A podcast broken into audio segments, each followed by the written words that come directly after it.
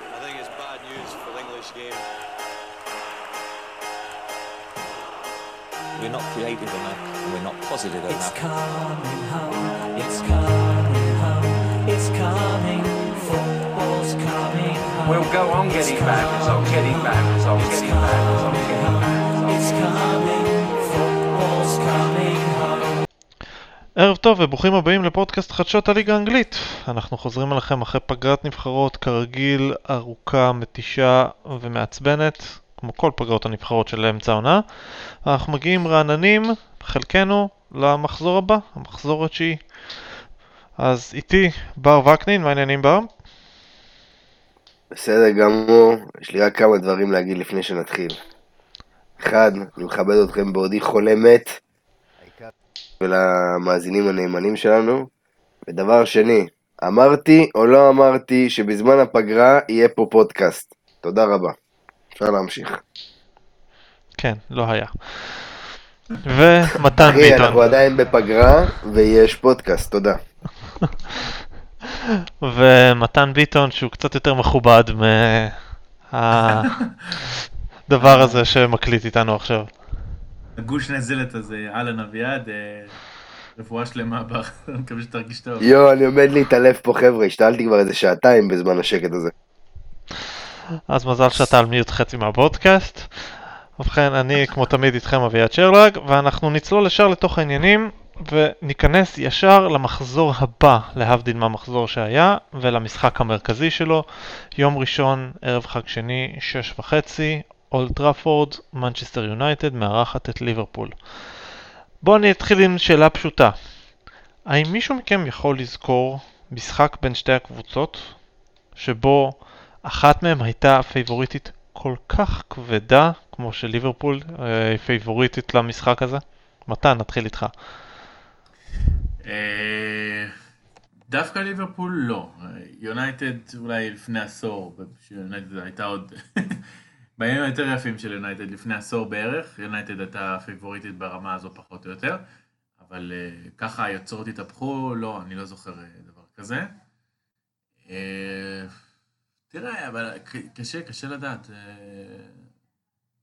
זה משחקים שאף פעם לא צפויים, כי ליברפול באה עם כל כך הרבה מטען למשחק הזה, וכמובן שגם יונייטד, זה כדורגל. נכון שליברפול יותר פייבוריטית, אבל you never know, you never know. בר, מה אתה חושב? אתה זוכר מתישהו ליברפול שהייתה... אחת מהקבוצות, עזוב ליברפול, אחת מהקבוצות שהייתה פייבוריטית יותר משמעותית? אה, לא, כמו, ש, כמו שמתן אמר, כאילו, זה פחות, אני לא חושב שיונייטד, מתי יונייטד הגיעה באמת לשפל שהיא נמצאת בה, כמו עכשיו? לפני כמה זמן? אנחנו מדברים פה, אה, מתי פעם אחרונה יונייטד הייתה בשפל כזה? אנחנו כנראה מדברים כזה. פה על סביבות שנות ה-80. אז אתה, אתה מבין, אז אה, קשה לשפוט את זה כי אנחנו מדברים פה על משהו לפני כמעט 30 שנה, שאז ליברפול לפני בערך 30 שנה עוד הייתה פייבוריטית, אה, שזה בערך האליפות האחרונה שלה. אה, לא יודע אם גם אז היא הייתה ככה פייבוריטית כמו שהיא היום, אבל אני, אין, אין תשובה אחרת למה שמתן נתן. זה משחק שהוא מעבר למשחק רגיל, זה משחק של הרבה כבוד. וקבוצות משחקות קצת אחרת, גם אנחנו גם רואים את זה גם כשיונייטד בשנים האחרונות נראית לא, לא טוב, לא טוב, מה לעשות. עדיין, עדיין כשליברפול פייבוריטית, נראה שזה משחק לא שוויוני, אבל לא ברמה.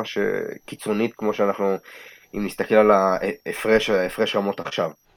כי זה משחק אחר, אולד טראפורד, יש את הכוח של האולד טראפורד, האוהדים, השחקנים נותנים אקסטרה מעצמם, אני בטוח שגם ליברפול יצאו לתת אקסטרה מעצמם. אמ, לא יודע, אולי, תהיה, אולי עכשיו תהיה נפילת מתח, אולי כשסאלח, אה, לא יודע אם הוא כשיר ב-100% אה, לשחק, אליסון ראינו שחזר להתאמן, אז יש מצב שהוא יהיה כשיר גם למשחק. גם ג'ואל מתאים. גם הטיפ. פייבוריטית כן, אבל אי אפשר, אי אפשר לדעת, באמת שאי אפשר לדעת מה יהיה. זה משחק שאי אפשר לנחש את התוצאה שלו. אפילו שיש קבוצה שהיא פייבוריטית. Uh, הלכתי לפשפש בזיכרון שלי לראות מתי uh, בפעם האחרונה, אני זוכר לפחות שהיה פער כזה גדול, איזשהו צד בין שתי הקבוצות. הצלחת, מה האחרון שהצלחת לחשוב עליו זה מה שהיה בערך בסביבות ספטמבר 2010 וזה המשחק בין שתי הקבוצות בעידן הודסון כאשר ליברפול הגיעה לאולד טראפורד כשהיא איפשהו באזור התחתית יונייטד אז הייתה בצמרת ואז יונייטד הובילה 2-0 אבל ליברפול לא ויתרה, חזרה ל-2-2 ומה שהכריע את המשחק הזה היה מספרת, חצי מספרת אה, פחות או יותר, שהשלימה שלושער של דימיטר ברבטוב. אם אנחנו רוצים לחזור למועד שבו ליברפול הייתה כל כך פייבוריטית למשחק הזה, אנחנו מדברים כנראה על אמצע שנות ה-80, על העונה השנייה או השלישית של אה, סר אלכס פרגוסון, העונות שבהם יונייטד הייתה מתנדנדת במקום שני ל-12, וליברפול הייתה האלופה כמעט uh, תמידית באותם שנים. אז מבחינה טקטית, מה המפתחות, בואו נשאל, מה המפתחות של יונייטד, נגיד את זה ככה. בר נתחיל איתך, המפתחות של ליברפול, ניגש אליהם אחר כך. מה יונייטד צריכה לעשות בשביל להוציא תוצאה במשחק הזה? אמ, תוצאה, אני, קודם כל אני אלך על תיקו, אם היא באמת יכולה להשיג משהו זה תיקו. לדעתי, לא, לא, לא מצליח לראות משהו מעבר לזה, ואפילו הייתי הולך על תיקו מאופס, כי אני לא חושב שיש לה את היכולת לכבוש שערים. מצטער, כאילו, אין לה משהו בהתקפה שיכול להביא שערים. אה, אם נלך על הגנה, אני לא יודע, אני, אני רוצה להגיד שאולי עדיף לעשות שמירות אישיות, שאת זה צריכה לנצל, להדביק את, אה, את, את וואן ביסאקה לשחקן כנף שלו, ולהדביק אה, בצד השני לשחקן כנף השני, ומגווייר צריך להידבק לנשמה של פרמינו, כי פרמינו הוא זה שעושה המון דברים במרכז ההתקפה. אז פשוט שמירות אישיות, לנצל את זה, ופשוט לא לגרום לליברפול להתקפות המהירות האלה וההתקפות הרצחניות שלהם. מנגד, יונייטד יצטרך להמר, כאילו, כרגיל, התקפות uh, מתפרצות, ומה שהיא... אם יהיה, אבל שוב, אני לא חושב שהיא מסוגלת אפילו לכבוש שער, אז מה שהיא צריכה לעשות זה הגנה, הגנה והגנה, לקוות גם לאיזה יום טוב של דחיה, ולצאת עם נקודה של 0-0. זה, זה מה שאני רואה. מתן, מה המפתחות הטקטיים מבחינתך ליונייטד? אה, אני, קודם כל בר, מה שבר אמר זה נכון לגבי מתפרצות, כנראה נראה את יונייטד עם קו הגנה נמוך, אה, במטרה לבלום טיפה את המהירות ואת הלינק הפליי עם אה, פירמינו ושני השחקני כנף של ליברפול. מה שיונייטד יכולה לעשות, והוא לא הכי ספורטיבי, אבל זה פשוט לשחק פיזי ברמה של לתת לשופט אה, הרבה עבודה, להאט הקצב. אה, חלק קוראים לזה פאולים טקטיים, חלק קוראים לזה אה, האטה של קצב המשחק, אבל פשוט, פשוט להתנהג בבריונות לליברפול, לא לתת להם ליצור את השטף שלהם, אה, כי ברגע שליברפול מנסה לעשות את זה, היא, לפחות בפרמייר ליג היא כמעט בלתי עצירה, מתי שהוא ייכנס הגול. ואם לא ביכולת, אז ראינו את זה, יש להם גם מזל שמשחק לטובתם, זה קרה מול לסטר, זה קרה מול שפילד, העונה גם יש להם מזל. אז מנצ'סטר יונייטד לא יכולה להסתמך על זה, יצטרך טיפה קצת לשלוף איזה משהו מהכובע. אני לא יודע אם לסולשר יש איזה משהו, איזה משהו שהוא מתכנן לעצמו אה, ככה לשלוף כדי לנסות להוציא איזה תוצאה טובה. אני, אני לא זוכר, לא ראיתי, לא חושב שראיתי עדכון אה, פציעות, אבל לפי מה שהבנתי, אה, וואן ביסאקה אמור להחלים מדלקת שקדים שהייתה לו, נכון אביעד? אה, כן, וואן ביסאקה יהיה לא, בסגל. זה לא גרינווד עם השקדים? גרינווד היה הראשון, וואן ביסאקה היה השני עם השקדים. אה, הבנתי שגם לגרינווד יש כאבים בגב, לא יודע. אה, בכל אופן, ליונייטד אמור להיות סגל פחות או יותר אה, uh, עם פוגבה, אני יודע שהוא לא ישחק. אם אני לא טועה, נכון? לא, אז תכף נדבר על זה, אבל בגדול הסגל של יונייטד אמור להיות הכי קרוב uh, לכשיר שהוא היה מזה הרבה זמן, כאשר פוגבה, מרסיאל, וואן ביסאקה ושו, כולם חזרו להתאמן השבוע לפי הדיווחים. כן, אני לא חושב שכל השמות שציינת כרגע יעשו 90 דקות. פוגבה אבל... יפתח, כמעט בוודאות. אם הוא כשיר הוא יפתח, uh, מרסיאל... תכף נגיע לזה, תשלים את הנקודה שלך. אני פשוט חושב שיונייטד אה, תעשה חכם אם היא אה, תנסה לעצור את השטף של יונייטד, של ליברפול, תנסה קצת להאט את המשחק, טיפה לרווח עם שחקנים שיהיו אה, מה שנקרא man on a mission עם אה, פררה או עם מקטומיני, שטיפה ירווחו לצדדים וינסו לעצור את אה, אה, טרנט ארנולד ואת אה, רוברטסון. אה, זה פחות או יותר מה שקופץ לי לראש. כמה זה בר ביצוע, זה נצטרך לראות כבר ביום ראשון.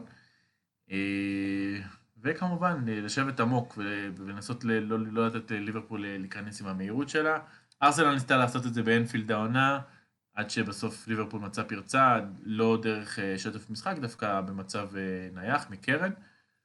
וזה משהו שיונטד, אני בטוח חושבת עליו, לנסות לעצור את המשחק מהאוויר של ונדאי כמובן, של מטיפ שישחק. נצטרך לראות איך הם עושים את זה.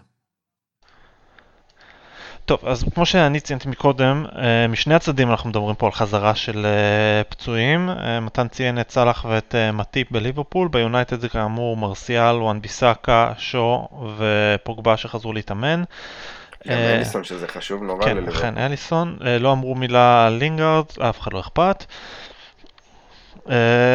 החדשות הטובות שזה נותן למנצ'סטר יונייטד זה לא בהכרח ברמת ההרכב, כי לצורך העניין בן אדם כמו מרסיאל שלא שיחק כמעט מאוגוסט לא, לא יוכל לסיים 90 דקות ולא סביר שיפתח, אני גם לא רואה את שו פותח, אבל זה כן נותן לה אופציות מהספסל. אז מה הוא שסולשר... שיחק בגלל פציעה או שמשהו ש... מרסיאל נפצע במשחק? מול אה, קריסטל פלאס. הבנתי. אז אה, מה שזה נותן ליונייטד זה את האפשרות לתמרן קצת עם הסגל שלה. עכשיו, מה שסולשר יצטרך לעשות זה להפתיע קצת את אה, ליברפול, אולי לעשות אה, רוורס קטן לשנה שעברה, שם יונייטד הצליחה לא רע עם 4-3-3, לנסות לעבוד קצת את מרכז הקישור, לגונן עם שני קשרים על פוגבה ולנסות לשחק על היכולת של פוגבה לשלוח את רשפורד קדימה בכדורים מהירים. אולי להפתיע עם מייסון גרינווד בהרכב, כי אם מרסיאל חוזר ויכול לעלות מהספסל, אז אפשר לפתוח אולי בקונסטלציה מסוימת עם גרינווד, כי אז ליונייטד יש כוח אש מסוים מהספסל. לנסות להפתיע. אני, אם זה היה תלוי בי, אני הייתי משתמש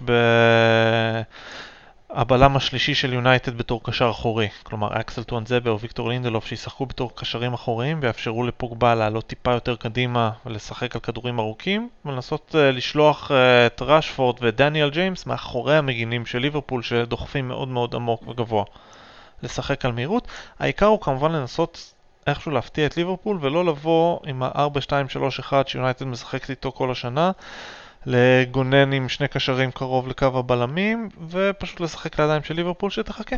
שפשוט תשב, תחכה, אה, כנראה תסיג אה, טיפה את אה, ונדייק או מטיפ לחפות על ארנולד מול דניאל ג'יימס, לא יהיה, קשר, לא יהיה קיצוני ימני שצריך לדאוג ממנו, וואן ביסאקה יצטרך כמובן לסגור את האגף לבדו. פשוט להמשיך ללחוץ קדימה ולנסות לשבור את היונייטד בצורה הרגילה. אבל זה איזשהו סיכון שאתה לוקח ש... יש מצב שתחטוף פה יותר משער אחד. אני לא מדבר פה על סגנון התקפי במיוחד, אני מדבר פה על לשחק קשר אחורי שיאפשר לפוגבה לא להיות קרוב לקו ההגנה אלא טיפה רחוק יותר, לנסות להשתמש ביכולות שלו. מקטומיני יהיה גם עדיין קרוב יותר, אם אתה תרצה זה למעשה שני קשרים אחוריים. ואז פשוט שלוש... שלישייה קדמית מהירה שמנסה להתגנב מאחורי הקישור, מאחורי המגינים הגב... של ליברפול שמשחקים גבוה. זה סגנון מאוד שמרני. השערות? יש כבר השערות לקראת איך, איך הוא יעלה או שזה עוד לא הגיע? לא, לא הגיע. איך שזה מסתמן כרגע, כמו שזה היה עד עכשיו השנה, הוא, הוא בשום שלב השנה סולשר לא ירד מה-4-2-3-1 שלו, אפילו לא בשלב שבו יונייטד שיחקה בלי חמישה-שישה שחקני הרכב. אז אני לא רואה את זה קורה. גם הפעם אני מניח שזה מה שאנחנו נראה. יונייטד באה ואומרת זה הכדורגל שלנו, אנחנו הולכים לנצח את ליברפול בכדורגל שלנו. הבעיה עם זה זה שהכדורגל של יונייטד, מעבר לעובדה שהוא לא כל כך ברור מהו לעזאזל, הוא לא מנצח את ניוקאסל, אז בוא. יונייטד תצטרך לעשות את ההתאמות, וזה מזיז אותי לכיוון של ליברפול. ליברפול לא, לא תעשה את ההתאמות, היא לא צריכה. כלומר, דברים בקטנה אולי של לעזור לארנולד מול אה, קשר אה, קיצוני שמאלי שבא מאחוריו, זה לא לשנות כדורגל, כן? ליברפול תבוא לשחק את הכדורגל שלה. עכשיו הנה שאלה בשבילכם, מה עושה קבוצה פייבוריטית כל כך כמו ליברפול בכזה קצב שבאה עם שמונה ניצחונות רצופים, אבל באה למשחק הכי חם בכדורגל האנגלי ולאצטדיון שבו הכי שונאים אותה באנגליה? היא באה כרגיל, היא באה יותר רגועה, או שהיא באה עם אש בעיניים ובוא נקבור אותם. בר, מה אתה היית עושה במקום קלופ? אותו דבר כמו מה שפפ עשה פשוט בשנה שעברה.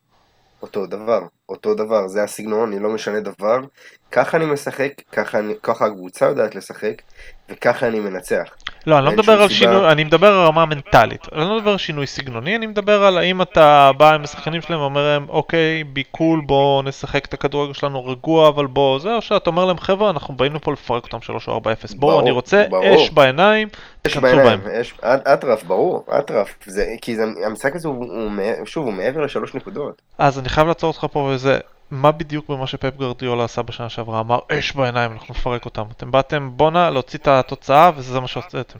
אז אני מזמין אותך לראות את המשחק מול טוטנאם כשזה היה סופר מכריע בשנה שעברה אחרי שעפנו נגד ליגת האלופות ותשמע את בדיוק מה שהוא אמר להם אחרי המשחק, אה, לפני המשחק, סליחה, לקראת המשחק מול טוטנאם וזה בדיוק מה שאמרתי עכשיו, האש בעיניים, האטרף הזה, האטרף הזה שאנחנו מנצחים, אנחנו שוברים את המ- את המגרש ושוברים את השחקנים אם צריך. זה לא טוטנאם פה, אנחנו מדברים פה על המשחק לא, מול נכון, היריבה אבל הכי טוטנהאם- גדולה של ליברפול. סבבה, בוא נגיד ששנה שעברה טוטנאם היא זאת שבאמת הפכה להיות היריבה שהיא בעטה אותנו אולי בעונה הכי טובה של סיטי. אז אני, אני מבין, אני, אני משווה את האטרף, לא את, ה, את המעמד. טוב, מתן, אנחנו נצטרך ללמד אותו קצת מה זה יריבות. מנצ'סטר סיטי נגד לא. טוטנאם. זה לא יריבות, אני לא, אני לא אמרתי שזה יריבות, אתה לא הבנת, אני בוכה לא פה. אמרתי שזה יריבות. גם אתם לא יריבות, זה לא, זה לא קשור, אני לא אומר שזה יריבות. אני אומר על, אני מדבר על האטרף שצריך, שצריך לבוא למשחק, ועל זה אני מדבר. אני קצת מרגיש אה, לא יפה שאני מציע לשחולה ככה. אתה- בסדר, סבבה, זה דעתך, אחי. זה כמו שאני אומר, גם אתם לא יריבות שלנו. כאילו, זה לא, זה לא אותה רמה כבר, שזה כבר לא הופך לי, שזה, שזה לא ערך המון זמן, וזה כבר לא אותה רמה, זה כבר לא הופך להיות ריבות, זה הופך להיות עוד סתם משחק. מתן, מה אתה עושה במקום יורגן קלופ? אה, תראה, אין ספק שבפפטוק שלפני המשחק זה כמובן יובהר להם אה, מה זה המשחק הזה ומה זה עבור האוהדים בעיקר. אה, כמו- הם, כמו שהם הם כבר יודעים שהם הם קבוצה שכבר אה, מראה עליונות על הליגה, הם יודעים שהם פייבוריטים, הוא צריך טיפה להוריד אותם אה, לקרקע, שלא יגיעו עם זכיחות מסוימת, כי ליברפול, אם לומר את האמת, בשלושה ארבעה משחקים שלה הייתה מאוד מאוד מאוד קרובה לאבד, אה, לאבד אה, נקודות. כמו שאמרתי מקודם, אה, המזל שיחק, אה, המזל שיחק לטובתם, הם לא נראים כל כך מבריקים. מבריקים. אה, אמנם הם קבוצה מדהימה, עם שחקנים אה, מאוד מאוד טובים, נראים כפיינל ארטיקל מה שנקרא, אבל הוא חייב טיפה להוריד אותם לקרקע, אה, להיות יעיל מאשר אה, אה, דורסני. אני לא חושב שהוא ידריך אותם, כמו שאתה אומר, ל-3-4-0, אבל אה, הם ינסו להיות פרקטיים ולקחת משם פשוט אה, את השלוש נקודות, אה, כי זה, זה משחק מאוד מאוד מאוד מאוד לא פשוט לקבוצה כמו ליברפול, ובטח שלא ליונטד. אה, אני אגיד לכם מה, כי הפפטוק אני לא מתייחס אליהם יותר מדי לפני המשחק, אבל מה שזה הזכיר לי סתם לצורך העניין זה שב-2017-2018, גם מחזור תשיעי, אז יונייטד הייתה יחסית יותר פייבוריטית עם פתיחת עונה יותר טובה, אז פתיחת הרביעיות נקרא לזה ככה. היא הגיעה עם מוריניו לאנפילד, ומוריניו בא להוציא נקודה.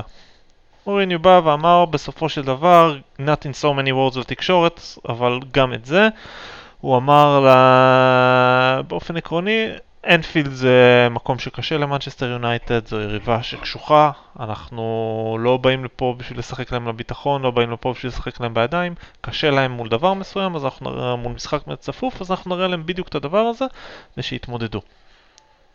ומה שיצא מזה זה 0-0 אה, משמים. וגם קלופ אחר כך דיבר אה, אחרי המשחק על זה שליברפול באה תמיד להוציא שלוש נקודות והיא תמיד באה לשחק ולנצח. אבל אה, אלה מילים ריקות מתוכן בסופו של דבר, כי כשמסתכלים על אותו משחק בתור דוגמה מושלמת, אז ליברפול באותו משחק שלטה בכדור הרבה יותר, אבל כשהיית מסתכל על המיקום הממוצע של הקישור שלה, היית רואה אותו 20 מטר אחורה מאשר בדרך כלל. הרבה יותר קרוב לבלמים, הרבה יותר בשביל לשמור על קו ההגנה ולהימנע ממתפרצות וקודם כל לא לספוג. והחילופים שקלופ עשה אה, באותו משחק זה בסביבות ה... בין דקות אה, 70 וקצת ל-80 הוא שלח החוצה את פירמינו, את סאלח ואת אה, אה, אה, מאנה, אם אני לא טועה זה היה שם. לא, סליחה, קוטיניו. מאנה היה פצוע, אז קוטיניו היה השלישי במשולש ההתקפה שלהם, ואת זה בשביל אוקסלייד צ'מברליין שישחק כקשר, בשביל סולנקה ובשביל סטארידג'. כלומר, גם קלופ עם כל דיבורי ה... אנחנו באים לנצח, באים תמיד, לשחק על שלוש נקודות, גם הוא שם ש- רצה קודם כל לא לספוג ולשמור על הנקודה שלו. אני חושב שפה במקרה הזה ליברפול לא תבוא בשביל נקודה, היא תבוא בשביל לנצח, אבל היא גם לא תבוא להסתער. כי במידה מסוימת לבוא ולהסתער ולנסות לשבור את מנצ'סטר יונייטד באולד טראפורד, יכול להיגמר ב-3 ו-4-0, אבל זה גם יכול אה, להיגמר בעקיצה הזאת. זה יכול להיגמר בלשחק לידיים של יונייטד ובכדור אחד של פוגבה שמוצא את ראשפורד מאחורי קו ההגנה, ואז ל- עוד פעם לנסות לשחק מול אה, עשרה שחקנים מאחורי הכדור. ליברפול תבוא לשחק את המשחק שלה, אבל מנטלית, היא תבוא טיפה זהירה יותר. אני לא חושב שקלופ יבכה יותר מדי על נקודה. עד, עדיין אני מאמין שליברפול היא פייבוריטית לניצחון ברמת ה-80-20. כשמתוך ה-20% האלה כן, 18% זה בערך לתיקו. מה התחזית שלכם למה שהולך להיות שם? בר, נתחיל איתך. ניצחון. לא, להגיד ניצחון של ליברפול זה- לא, חכה, לא לא הייתי, לא חכה, אבל לא סיימתי, לא הייתי אומר די קליל, אבל אני חושב שניצחון של לפחות 2-0. אני אני גם דיברתי עם יונייטד, אין סיכוי, לפי זה מה שאני רואה, אין למנצ'סטר יונייטד סיכוי לכבוש שער אחד אפילו. יפה. מתן, מה איתך? אה, משהו ב gut feeling אומר לי אה, תיקו, אבל אה, ההיגיון, כן, ההיגיון אומר כאילו שליברפול כמובן תנצח. ו- אבל זה לא רק בגלל ליברפול, אני חייב לציין. זה בעיקר כן. בגלל יונייטד. בעיקר בגלל יונייטד. כן, אבל עכשיו יונייטד בא מול וסטאם שהיא כביכול קבוצה, ש, שכאילו כביכול יונייטד באה כקבוצה יותר טובה, ומול ניוקאסל גם באה מול קבוצה שהיא כביכול יותר טובה, עכשיו הם יודעים שהם באים מול קבוצה שעדיפה עליהם. והם ממש ממש ממש לא רוצים להביך את עצמם, בטח שלא באולטראפורד מול האוהדים שלהם. זה הולך להיות קטסטרופה גדולה אם זה ייגמר ב-3-4-0 לליברפול. אני הולך על תיקו. אני הולך על 1-1. הלוואי. האמת היא שההימור שלי הוא גם על ה-1-1, גם ברמת ה gut feeling, וגם למרות שאני חושב שליברפול פייבוריטית כבדה ואמורה לנצח את זה. אה, אני אקשר את זה לשאלה אחרת ואחרונה שיש לי על המשחק הזה עבורכם. אם המשחק הזה, אין מה לדבר במקרה של תיקו, במקרה של ניצחון של יונייטד, או אפילו במקרה של הפסד דחוק, אבל אם אנחנו מדברים פה על תוצאה של 3-0-4-0 לליברפול, האם אתם חושבים שיש מצב שזה סוף הדרך של אולי גונר סולשר? במנצ'סטר יונייטד? אה, קשה. קשה לענות על זה, אה, במיוחד שאתה ניטרלי ואתה לא אוהד של הקבוצה ואתה לא לגמרי יודע את הדינמיקה ככה בין אה, ההנהלה, בין הראשים הגבוהים של יונייטד לבין סולשאר. אה, כי מצד אחד אתה אומר, טוב, אם רוצים לבנות פה משהו צריך לתת לו זמן. מצד שני, אתה אומר, זה לא נראה כל כך טוב, זה כבר מתחיל להיראות כבר, זו קבוצה שבתכלס, אמנם שזה מחזור, מחזור שמיני אה, כולה, אבל עדיין, זו קבוצה שנמצאת שתי, שתי נקודות מהקו האדום. אה, זה בטוח לא, לא יישאר ככה, אבל זו קבוצה שהיא ממשיכה ככה, היא בכיף יכולה לסיים ב, באמצע, אמצע הטבלה. זה בדיוק הכיוון שיונייטד הולכת אליו, איך שהיא נראית. כן, עם איך שזה נראה, זה, זה כאילו... אבל אני חושב ש... לא, אני חושב שאם זה ייגמר ב-3-4-0, אני לא חושב שיפטרו אותו. אני חושב שהוא יכול להחזיק אה, עד הקריסמס. ואם יראו שזה לא מתקדם לשום מקום ולא מתחילים טיפה ככה להשיג נקודות, אז ישלחו אותו יפה הביתה. אבל אה, זה לא המשחק שיקבע את גורלו לדעתי.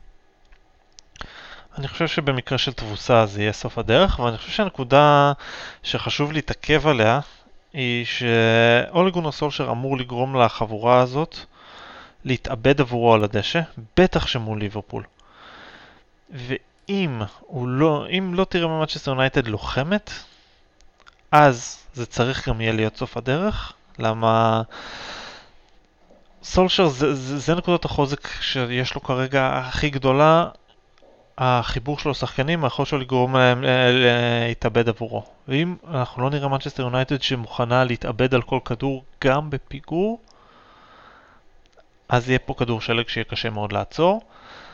להערכתי זה, אה, כמו שאמרתי, ייגמר באחת אחת, אבל אלא אם כן תבוסה קטסטרופלית, סולשר ימשיך, ואני חושב שאנחנו נראה מנצ'סטר יונייטד לוחמת. אני חושב שאנחנו נראה מנצ'סטר יונייטד, שמבחינתה זה משחק שהוא do or die. טוב. ואם אנחנו נעבור מכאן לנושא הבא בתור, אה, נבחרת אנגליה.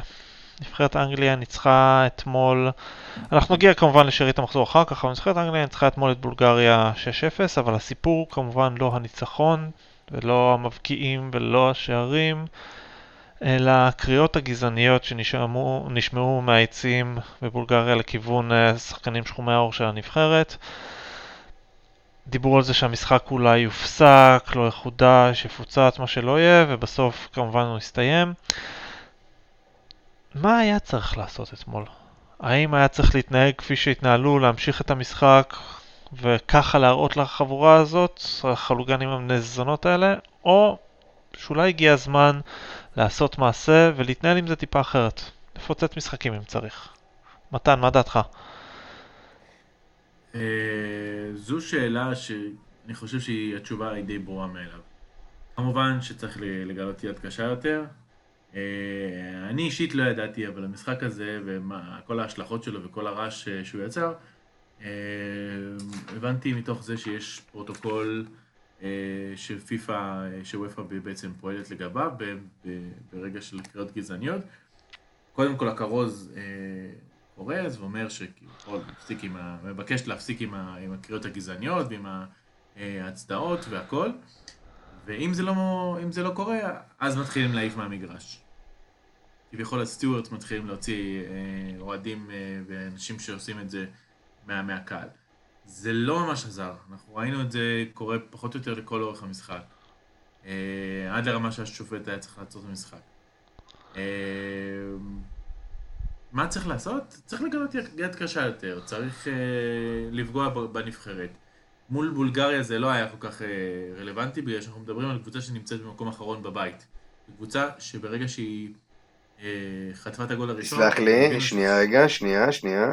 צריך גם להעניש את אה, אנגליה. הם לא... אם, אם הסתכלת קצת על התמונות, גם אוהדי אנגליה הצדיעו, ועשו סימנים, ועשו דברים, והם לא חפים מפשע, נכון? הבולגרים עשו את זה קצת יותר מדי, אה, אבל גם, גם לאנגלים פה מגיע עונש. אה, זה, זה לא משנה מי, זה לא משנה למי מגיע עונש, השאלה היא, האם לשניהם. המלחמה בגזענות צריכה להיות... כשאמרתי בולגריה, התכוונתי לשתי הצדדים. אתה צודק, אתה צודק, אתה צודק, זה לא בסדר. לא משנה תקשיב, מי מי אה, עושה מה- את זה, בין צריך אם זה לעשות? אנגליה, בין אם זה ברזיל. נכון, מסכים איתך לגמרי, מסכים איתך לגמרי. מה שצריך לעשות מאוד פשוט, יש מספיק מצלמות באצטדיון. הרחקה לכל החיים של אותו אוהד, או להתחיל להוציא קבוצות, וזה יתחיל מרדיוסים, כמו שעושים אצלנו בליגה, להרחיק את הקהל, שיהיו משחקים ללא קהל, עד שאנשים ילמדו, שלא יבואו למגרש, עד שאנשים ילמדו. אם זה קצת עונש יותר מדי, כי זה באמת להעניש גם אחרים שהם מסכנים ולא עשו שום דבר, וכן מגיע להם לראות את המשחק, אז יש מספיק מצלמות כמו שאמרתי, ולהתחיל להרחיק לכל החיים, לכל משחק כדורגל אפשרי. וזהו, רק ככה זה יפסיק. אין דרך אחרת, זה צריך להיות העונש הכי חמור שיכול להיות, ואם זה מצידי תיקים פליליים או מה שזה לא יהיה, כי זה, כי זה, יש פה גבול נורא נורא דק בין האלימות המילולית הזאת, או אה, קריאות גזעניות, לאלימות פיזית שבסופו של דבר גם מגיעה החוצה. ואת זה צריך לעצור לפני שזה מגיע לשם, למרות שזה, גם, למרות שזה לא מעט פעמים כבר שם. אז אני, אני קצת קרוע בעניין הזה. כלומר, מצד אחד קורץ הקטע, כמובן שצריך להעניש את האינדיבידואלים, אבל צריך גם לתמרץ איכשהו את הענישה באינדיבידואלים. לצורך העניין נבחרת כמו בולגריה, או התאחדות בולגרית, וואלה, לא, לא רואה איזה סיבה יש להם להתחיל להסתכל במצלמות ולהרחיק ולהשעות אותו ולהשעות אותו, וזה מה אכפת להם? באמת, מה אכפת להם? אולי אם זה יגיע לסיטואציה שבה נבחרת יורדת מכר הדשא ואז הבולגרים נקנסים על ידי וופא בנושא של זכויות השידור, הם לא מקבלים חלק מזכויות השידור של משחקים כאלה, מקבלים אבל הפסד מה, מה, מה טכני. הנבחרת אשמה, אביעד? צריך מה לתמרץ אותם איכשהו להילחם. מה הם יכולים לעשות? מה הם אשמים שאיזה הם לא אשמים, סתם החליט לעשות משהו. הם לא אשמים, וזו באמת ההתלבטות שלי, הפגיעה בחפים מפשע בנקודה הזאת, אבל מצד שני, שוב, להתאחדות, צריך לפגוע במה שכואב להם, אין ספק. להתאחדות אין שום אבל- אינטרס כרגע לפעול. אם תגיד עכשיו להתאחדות הבולגרית, אני דורש שאתם תרחיקו את החוליגנים האלה מכל המשחקים שלכם, אז הם יגידו, כן, בוודאי, ברור. בפועל אין שום אינטרס לעשות כלום. שום דבר. מה אכפת להם? במשחק הבא, אני מבטיח לך שאותם נבלות ייכנסו לאותם מקומות וידפקו את אותם קללות ואנחנו נזדעזע מחדש. צריך לגרום לזה שזה יהיה להם איכשהו אה, לא משתלם להמשיך ככה, לגרום לזה שהתאחדות תהיה חייבת לפעול. אז אולי לא לפוצץ את המשחק, אבל אולי אנחנו מדברים פה על קנסות ברמות של אנחנו... אתם לא תקבלו את הזכויות שידור של המשחק הזה. ואז שנבחרת כמו בולגריה, שההתאחדות שלה לפחות צריכה כסף של אה, שידורים במשחק מול אנגליה, האם תחטוף קנס של אה, מיליון יורו, וואלה, אולי אז הם אה, יתעוררו על החיים שלהם. ואם קנס של מיליון יורו לא יעזור, אז יורדים מהדשא ברגע שזה קורה עם הפסד טכני ואתם, אה, ואתם תפסידו טכני גם למשחק הבא. ואת, או משחק בלי קהל למשחק הבא, והשחקנים לא נפגעים והמאמן לא נפגע, אבל הקהל, גם שיהיה לו אינטרס להקים מתוכו את האנשים האלה, ולא סתם לשבת ככה. זה... אבל מה היית עושה במשחק כזה, נגיד כמו נגד אנגליה? נותן טכני למי? במקרה, אז אין לי שום בעיה לתת טכני 0-0. אוקיי. 0-0 בלי נקודות לאף אחד משני הצדדים, כן? כן, כן, כן, ברור. או לחלופין, בוא ניתן 2-0 לשתי הקבוצות. אני, we can do that by the way, אני חושב. אפשר לתת לשתי הקבוצות הפסד טכני של 2-0, אף אחד לא מקבל נקודות ושתי הקבוצות נענשות בהפרש שערים. ופה לא מעניין אותי להתחיל להיכנס מי אשם יותר, מי אשם פחות. לא, אחד, ברור, אין מי אשם יותר. נכון. מספיק שעשו את זה, זה מספיק. זהו, אין... כמובן לא במידה של יש אוהד אחד אנגלי מול 5,000 בולגרים, אבל אם יש לך ברור, 100 כמובן. אנגלים מול חמ- מול 500 בולגרים, שניהם אותו חרא מבחינתי.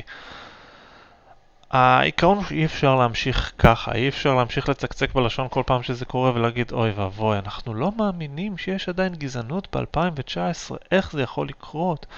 ככה זה יכול לקרות, אם אף אחד לא עושה כלום ולאף אחד אין אינטרס לעשות משהו ואף אחד לא מזעזע שום דבר, אז אתה מקבל גזענות ב-2019 ואתה מקבל את האוהדים של אינטר באים ואומרים ללוקאקו, תשמע, זה לא יפה שקוראים לך כושי וקוף ודברים כאלה, אבל תבין אותם, האוהדים האלה מנסים לערער אותך וזה מקובל פה.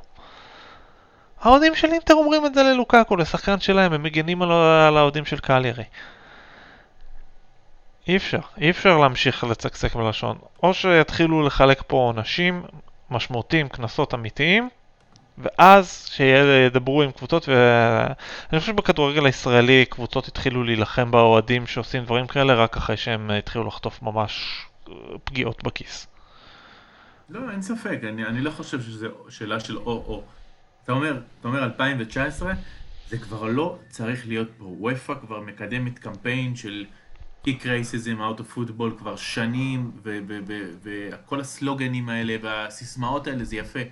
איפה לפגוע בהם חזק? איפה לקחת מישהו, קבוצה, נבחרת, מי שזה לא יהיה, קבוצה של אוהדים, ופשוט לפגוע בהם ברמה שהם לא יתקרבו למגרשי כדורגל יותר בחיים שלהם, ואז האוהד הבא שירצה להרים את היד ו- ולעשות את המועל יד הזה, או לקרות קריאות, של קוף לטיירון מינקס, בגלל שהוא נוגע בכדור או משהו כזה, יחשוב פעמיים.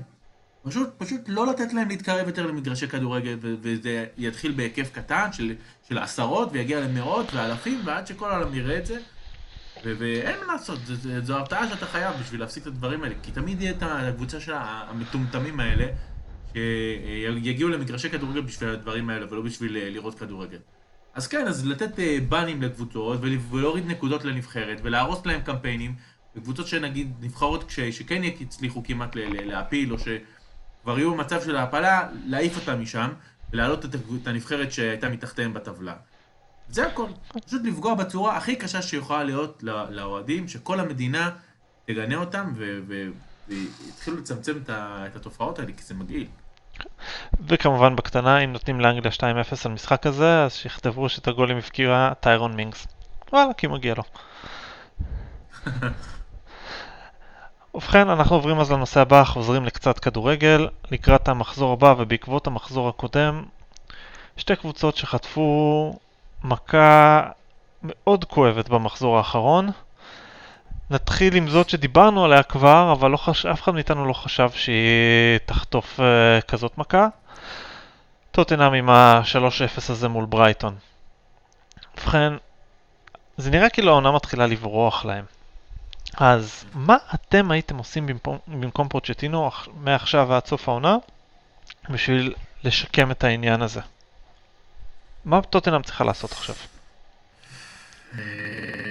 זה- טוטנאם צריכה לפעול בכמה רבדים לדעתי. אה, קודם כל זה באמת לראות מה קורה שם, כי אין ספק שמשהו עובר על אה, אלדר ורלד, ואין ספק שמשהו עובר על, על אה, ורטונגן. אין, אין ספק שמשהו קורה להם. זה, זה, זה, זה, זה, אח- שחור על גבי לבן, היה את הרעש הזה לגבי כל מיני צהובונים, שההוא היה עם אשתו והוא התחיל איתה. יצרו איזה מין שמועה כזאת שוורטונגן אה, התעסק עם אשתו של אריקסן או משהו כזה. אני לא יודע, זה בטוח לא הם נכון. מכחישים את זה בצורה גורפת, את הסיפור כן, הזה. הם הכחישו את זה, כל השחקנים הכחישו את זה ברשתות החברתיות, אבל uh, יש שם איזה רעש uh, רקע, רעש שהוא לא ברור לגבי מה קורה שם. הם לא נראים מיושבים. גם פוצ'טינו אמר את זה שחור על גבי לבן, אנחנו אמרנו את זה גם בפודקאסט הקודם, שהקבוצה לא מיושבת, השחקנים מעורערים ומחכים לינואר לעשות את השינויים שצריך לעשות. מה זה אומר? מניח שחלק מהם יעזבו. אה, ו- וקודם כל צריך להחליט, צריך לשבת עם השחקנים, אותם שחקנים ש- שהם לא מיושבים, שגורמים לבעיות, להגיד להם, אתה כן מסוגל לשחק, אתה בפנים. אתה לא מסוגל לשחק, אתה לא יכול לתת 100% למועדון הזה, כמובן יושב. אה, זה דבר אחד, זה ברמה, ה- נקרא לזה מנטלית, או אה, מבחינת מה שקורה להם בראש. ברמה השנייה, אני חושב שטוטנאם צריכה לחזור לשלושה בלמים מאחורה. טוטנאם התחילה לצבור תאוצה כשהיא שיחקה עם שלושה בלמים מאחורה, לפני שנתיים או שלוש, והעונה הפסיקה עם זה. וגם בעונה שעברה כבר התחילו, זה בעצם כבר לא היה קיים אצל פוצ'טינו. אה, אבל משהו חייב לפתור את הבלאגן הזה שיש להם בהגנה. ההתקפה שלהם מצוינת, יש להם הרבה אופציות, הם קיבלו גם את למלה שחזר מאיכשהו מהקרשים. אה, למרות שהם לא הצליחו כל כך לאח- לאחרונה, ההתקפה הזאת, אבל יש שם, יש שם איכות, בוא נגיד את זה ככה. ההגנה פשוט נראית כמו, לא יודע, מזכירה את ההגנה של ארסנל בזמנים הקשים והאפלים ביותר. אה, אני חושב שמעבר לשלושה בלמים יעזור להם. ולראות מה עושים עם עמדת המגן הימני, כי אוריה פשוט מוקש לקבוצה הזאת, עושה להם פשוט בלאגן אטומי. אם זה פאולים מטומטמים, אם זה כרטיסים צהובים וה- והרחקות ו- ושטויות ועיבודי כדור שהוא עושה. אה, ולראות מה, מה קורה עם הקישור הזה, כי גם בקישור יש להם בעיות. אה, אנדומבלה, אמנם גול פה, גול שם, נראה שיש איזה ניצוצות שרק מחכות ככה להתפתח. אבל אה, גם ווינקס, אני חושב שלא לא יזיק לו קצת לשבת על הספסל, אולי על חשבון דייר, אולי אני לא יודע מי, משהו שהם צריכים לעשות שם. הם צריכים טיפה לשחק עם מי שקורש, עם, עם השחקנים שיש להם טיפה ב, ב, ב, בספסל, כי זה לא נראה טוב. אה, ויהיה מאוד מעניין לראות מה, מה קורה איתם הלאה, כי זה ממש ממש ממש מביך, כאילו זה ברמה שכבר לקבל שלוש מברייטון. עכשיו, אה, אה, אה, לא היה להם ברירה, הם החזירו אתמול את מישל וורם, השוער שעזב אותם לפני שנה וחצי. בגלל מה שקרה, כמובן מה שקרה ללוריס. זה לא נראה מבטיח להם. וורם עזב אותם לדעתי לפני חצי שנה. אני זוכר את זה בגלל שהוא היה אחד מרשימת השחקנים שחתמו על חוזה חדש לפני, לעונה נוספת לפני הקיץ, אה, במהלך הקיץ שעבר, ופוצ'טינו התייחס לזה בתור a new signing. אוקיי, משום מה הייתי בטוח שהוא עזב לפני שנה וחצי, אבל... אוקיי, החזירו אותו עכשיו לאחרונה, בגלל, כמובן בגלל מה שקרה עם, אה, עם לוריס. אני משער שהוא הגיבוי של. גזניגה, נכון? כן, גזניגה ישחק, אה, אני די בטוח בזה. וצריך לראות מה, מה, מה קורה איתם, כי זה באמת לא נראה מבטיח. אה, הפגרה, הפגרה באה להם בול. סוג של עצר להם קצת טיפה את הנפילה הזאת שלהם. אני צריך לראות אם הם ניצלו אותה נכון עכשיו. בר, מה אתה עושה במקום פוצ'טינו? אמ, אני, אני אגיד פה איזשהו משהו שיש מצב, אני מצטער שאני לא זוכר את השמות או את המועדון או את המאמן, יש מצב שאתה אתה יודע על מי אני הולך לדבר. אמ, היה איזשהו מאמן, אחרי תקופה רעה מאוד של הקבוצה שלו, אה, שהקבוצה הגיעה לבוא לעשות אימון לקראת משחק כלשהו, ובמקום לקחת אותם לאימון, הם הלכו לשחק באולינג. ומשם התחילה דרך חדשה. אה, והם צברו המון ניצחונות, ואתה יודע, הקבוצה התחילה לשחק כמו שצריך, והכל נראה הרבה יותר טוב. אה, וזה, אני לא הייתי אומר, לא משנה אם זה יהיה באולינג או משהו אחר. פוצ'טינו צריך לקחת את השחקנים שלו, לנסות אותם. לחבר אותם ביחד. הם, עזוב, עזוב את השמועות, שמועות לא באות סתם. יכול להיות שזה איזשהו משהו שטותי שהפכו להיות פיל ענק, אבל שמועות לא באות סתם. חדר ההלבשה שלהם במצב נוראי.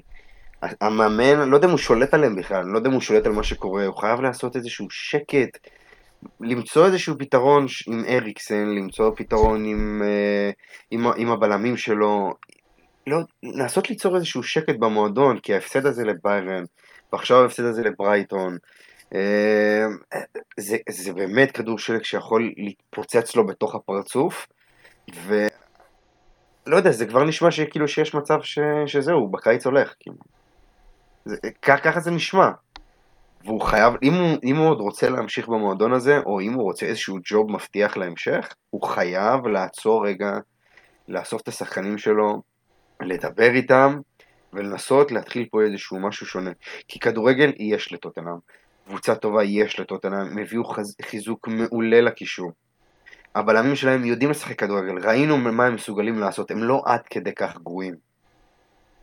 זה רק עניין של חיבור ושל שקט, של חברות, של הבנה בין השחקנים, כי זה מה שיגרום להם לחזור, גם אם זה לא להתחרות על אליפות, אבל לחזור להתמודד ולחזור להיאבק ולחזור לראות קבוצה נורמלית, שכן הראתה בשנים האחרונות שהיא מסוגלת להיות בטופ 4 ולהיאבק על, על כל מיני דברים ב, בליגה הזאת, אם זה גביעים או אלופות כמו שנה שעברה, סביר להניח כן יש שם חומר שיכול להצליח.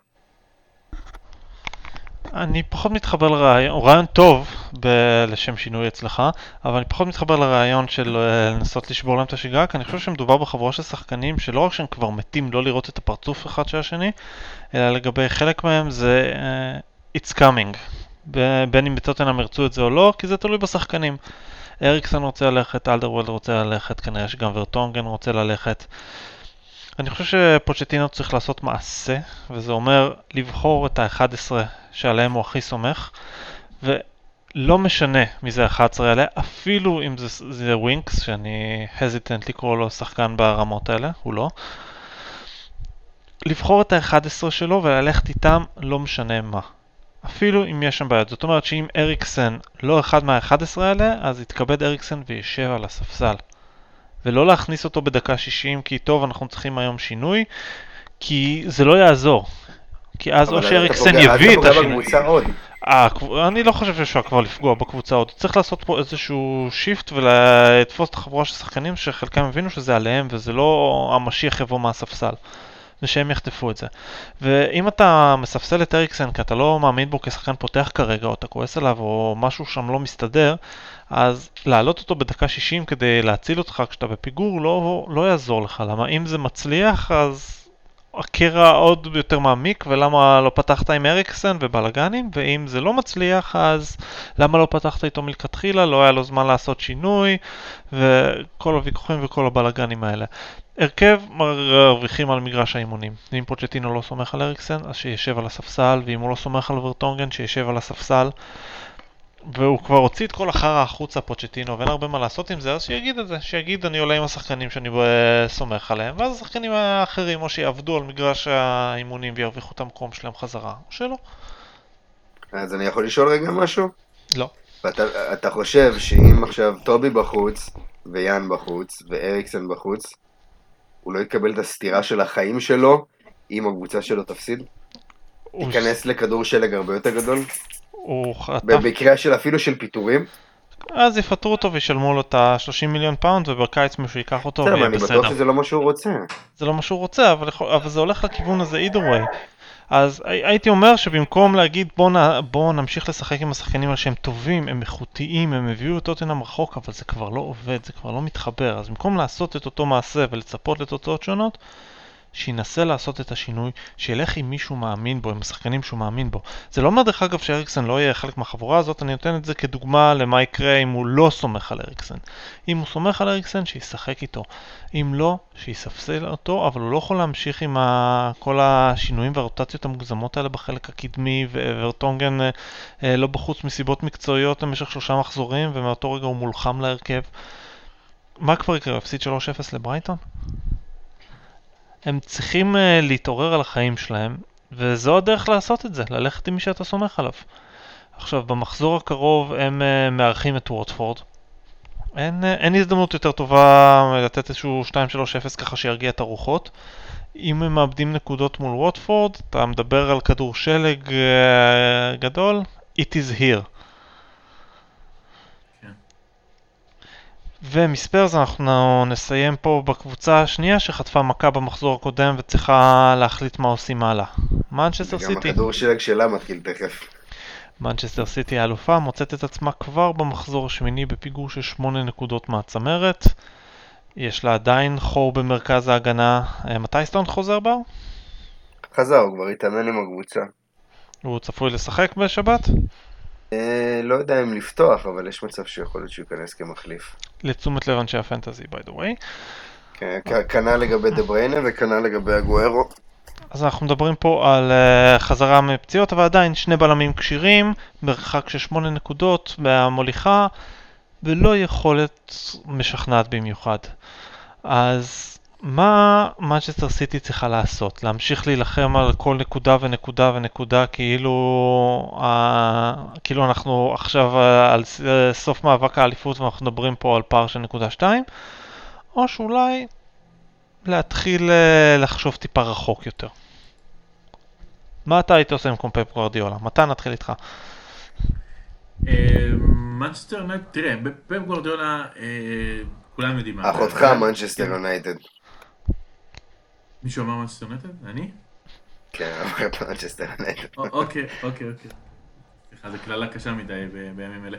בקיצור, אה, כולם יודעים מה קורה בסיטי. ההגנה והפציעה של אמריק לפורט אה, נותנת אה, אותותיה, מה שנקרא. רואים כמה הוא חסר. לאוטמנדי זה לא זה. אה, פרננדיניו יהיה נפלא כמה שהוא נפלא כקשר אחורי. בלם הוא לא. וכמה, יש, יש גבול כמה פלסטרים אפשר לשים, ומול מול, מול נוריץ' זה קרה, ועכשיו מול, אה, אה, מול וולפס, והמשחק הבא זה גם מול קבוצה שעשתה להם צרות שנה שעברה, עונה שעברה נגד אה, קריסטל פלאס. אה, גוורדולה יצטרך לצפות לתסריט אה, מהעונה הקודמת, של- שליברפול הצ- הצליחה אה, מהכישרון שלה לשמוט אה, שוב יתרון של שמונה נקודות. יצטרך לקוות למפגש שלהם אה, נגד ליברפול ולנסות לנצח אותם, כי אין לו ברירה אחרת. אה, לתת, אה, פשוט, פשוט לחזור להיות המכונה שהם, ולא לייצב איכשהו את ההגנה. אם זה יהיה עם סטונס, זה מצוין, הוא בטוח יותר טוב מאוטמנדי, הוא בטוח יותר טוב מפרננדיניו כבלם. כל אופציה של ווקר כבלם, או קנצלו, אני לא יודע מי יהיה, שלושה בלמים שחשבו על זה לפנינו. ו- ולנסות ל- ל- לראות מה, מה, מה קורה עם זה, כי ההגנה, ההגנה באמת היא עקב אכילס של סיטי כרגע. ו- וכמובן להאמין, כי אני יודע שהם... מתי, מתי הם פוגשים את ליברפול? יש להם, יש להם עוד קצת זמן, נכון? זה לא בקרוב. בתחילת נובמבר אני כן, חושב. יש עוד קצת זמן. כן, יש לזה עוד חודש, אבל הם צריכים להיפגש איתם וחייבים לנצח אותם. זה משחק של אה, do or die שם. אם הם מנצחים, שוב הדבר הזה נפתח כמו העונה שעברה. אם אה, ליברפול מנצחת, practically over, מה שנקרא. בר, מה אתה עושה במקום פפ? אמ, קודם כל, שוב פעם, משחק את אותו משחק שמנצ'סטר סיטי יודעת לשחק, כי היא לא יודעת לשחק משהו אחר כרגע. אמ, אבל אולי פעם ראשונה בחיים שלו, של המאמן הזה, שיפתח כבר את המוח שלו. אולי אם הוא שומע אותנו הוא יקשיב ויבין. לעזאזל, פעם אחת בחיים שלך תכין תוכנית ב' למקרה שהתוכנית המזוינת שלך לא עובדת בפעם הראשונה. אולי, אם תכין תוכנית אחרת, כשמשהו משתבש, אולי נצליח לנצח. זה הפתרון היחידי שאני יכול לתת לו. אז אני, קודם כל החודש הקרוב לא הייתי עושה שום דבר שונה, אלא הולך מתאבד על כל משחק, וכל משחק כמובן בכפוף לרוטציות שלו, לנסות להגיע למשחק מול ליברפול עם פער של שמונה ומטה, לנסות לנצח אותם, ואז uh, לפתוח את העניין הזה. האופציה השנייה, או תוכנית ב' שבר מתלונן שאין לו, כי באמת אין לו, היא להתחיל לחשוב על uh, פשוט שילוב, אותה שיטת משחק זה בסדר גמור, אבל להתחיל לחשוב על שילוב של שחקנים. זאת אומרת שהרבה מהדקות של דוד סילבה צריכות ללכת כבר עכשיו לפיל פודן, והרבה מהדקות של אה, פרננדיניו כבלם צריכות ללכת כבר עכשיו לאריק גרסיה. פשוט, אפילו במקום, או אפילו במקום פרננדיניו. לא חייב שזה אפילו יהיה רק אוטמנדי. גרסיה יכול להיכנס גם פה וגם פה, לאכול קצת דקות מפה, קצת דקות מפה, עד שסטונס יחזור, והוא צפוי לחזור אה, ממש בקרוב. ולפורט אומנם התחיל להתאמן, וכבר עשה אימוני רגליים וכל מיני כאלה. יש מצב שנראה אותו בינואר. אה, זה, זה בדיוק כמו שאמרת, קצת דקות מפה, קצת דקות מפה. גם אחרי שסטונס יחזור גם כמובן, כדי שלא נכון, ליצור כן, מצב כן, שסטונס כמובן. נפצע עוד פעם, או טמנדי נפצע, שארי גרסיה יתחיל לקבל דקות ושפיל פודן יתחיל לקבל דקות. להתחיל להכין טיפה יותר את סיטי מודל אה, 2020-2021. לא באמצעות ויתור על משחקים, אלא פשוט לתת יותר דקות לשחקנים על חשבון מי שכנראה לא יהיה פה בקיץ הבא. ויש לא מעט משחקים כאלה שסיטי מובילה 3 ו-4 ו-5-0 ועדיין הוא לא נתן בעבר מספיק דקות לשחקנים הללו. הוא תמיד חיכה דקה 70-80 ואז עשה טובה שמכניס את פיל פודן בדקה 85 ווואו בוא נראה מה אפשר להוציא מהילד הזה ב-5-7 דקות על המגרש. אז לפעמים זה באמת מצליח לו וכל הכבוד, פודן כובש או מבשל או עושה, זה פעולה יפה, אבל אנחנו לא באמת מצליחים להוציא ממנו את הפוטנציאל שיש בו. כי כשהוא משחק באנגליה, בנבחרת הצעירה, או כשהוא משחק מתחילת המשחק, רואים כמה פוטנציאל יכול להיות בו בהמשך. עכשיו, כשיש לידו שחקנים כמו ברנרדו סילבה ודה בריינה ואגוארו וסטרלינג וכולי, יכול לצאת ממנו מפלצת הרבה יותר גדולה ממה שהוא. אבל כשאתה תיתן לו חמש דקות כל פעם, אנחנו לא באמת נצליח לה- להוציא ממנו משהו, וזה יגיע שוב פעם לאותו מצב כמו אה, אה, שסנצ'ו הגיע אליו, זה לא, זה לא בדיוק אותו מצב, אבל כששחקן פשוט יחליט שהוא רוצה לעזוב, כי חלאס, אפשר כבר להיות עם פירורים של דקות, כמה פעמים אפשר לשמוע את אותו מאמן יוצא לתקשורת ואומר כמה אני מצטער על השחקן הזה שהוא לא מקבל דקות, זה אני אשם, אבל בפועל לא נותן לו באמת את הדקות. להגיד שהוא מלך, שהוא אלוהים, שהוא רע, זה השחקן הכי כישרוני שהוא ראה בחייו, אבל לא לתת לו דקות. לתת לו לשחק נגד בורטון 45 דקות זה בסדר, אבל כשאתה מוביל 5-0 מול ווטפורד קשה לו מאוד להכניס אותו. אני לא אצליח להבין את המאמן הזה לעולם, בגלל זה הלוואי והוא היה שומע את ה pod הזה בשביל להבין כמה fucking יש בו שהוא יכול לתקן ולהוציא את סיטי עם דברים אחרים כשמשהו שהוא לא הולך. זה דרך אגב, אם משהו מחרפן אותי בגוורדיאולה, זה הברוואדה הזאת לתקשורת. גם על פיל פודן עד כמה הוא מוכשר ונהדר ואנחנו לא מוכרים אותו, וגם אני לעולם לא בוכה על שיפוט, אבל, או כל מיני דברים, או הביקורת בזמנו על uh, פלגרינו, על uh, השיחה שלו עם רדמונד. אמרתי לרדמונד שהוא היה משחק אה, במצב הרבה יותר טוב, אם המאמן שלו היה נותן לו לשחק יותר, או בצורה יותר התקפית, כל מיני דברים כאלה. הברוואדו המזויף הזה. הפאסון המזויף הזה לתקשורת של... אה, אני פשוט לא אוהב את זה. לגמרי, לגמרי. פחות קריטי לי אם הוא בוכה על שיפוט כזה או אחר במשחק כזה או אחר, יותר מעצבן אותי הקטע הזה עם השחקנים. הקטע הזה של לה- להרים לשחקן כל כך, ובסוף לא לתת לו כלום, גם כשמגיע לו, גם כשהוא מוכיח את זה פעם אחרי פעם על המגרש, גם בעשר דקות שיש לו, הוא מוכיח את זה, ועדיין לא לתת לו, כי יש שחקן אחר שמגיע לו, כי אני מעדיף לשחוק שחקן אחר, כי... כל פעם, זה כל פעם משהו אחר, אני אמציא איזשהו עמדה לשחקן, אבל העיקר לא לתת לשחקן הצעיר הזה לשחק. אם לא קניתי אותו ב-50 מיליון, אז הוא לא ישחק בקבוצה שלי. זה, אם, אם יש דבר טוב במוריניו זה הקטע הזה. כלומר, מוריניו בן זונה, אבל הוא לא מסתיר את העובדה שהוא בן זונה. לא, לא תהיה לו בעיה לבוא ולהגיד, זה לא משחק, הוא לא משחק טוב, ושיתמודד ושישחק יותר טוב. זה אולי לא הכי אפקטיבי תמיד, אולי זה לא הכי, הדבר הכי נכון והכי נעים לאוהדים לשמוע, אבל זה מוריניו, הוא שם את הקלפים על השולחן, ולפעמים הייתי רוצה שמאמנים יהיו טיפה יותר עם קלפים על השולחן, לא ברמה של uh, לזרוק את השחקנים שלהם מתחת לגלגלים ככה, אבל טיפה פחות עם איזה מאמי ומושלמים ונהדרים הם, אני אוהב את כולם אחד אחד אחרי השני, ואם הם לא מצליחים זה אני, אני, אבל ברור שזה מזויף. זה פשוט נשמע מזויף כל כך, ומגיע הנקודה שבה השחקנים כבר לא קונים את זה, די מהר. טוב חברים, היה לי העונג לדבר איתכם היום. בר, כשאתה חולה אתה אפילו קצת יותר נורמלי, אז תבוא חולה גם פעם הבאה. אני אשתדל. מתן, אתה סבבה תשאר כמו שאתה. אוקיי, תודה רבה. אנחנו נתראה בשבוע הבא, ושיהיה לכם חג שמח ומועדים לשמחה. חג שמח חברים, אה, להתראות.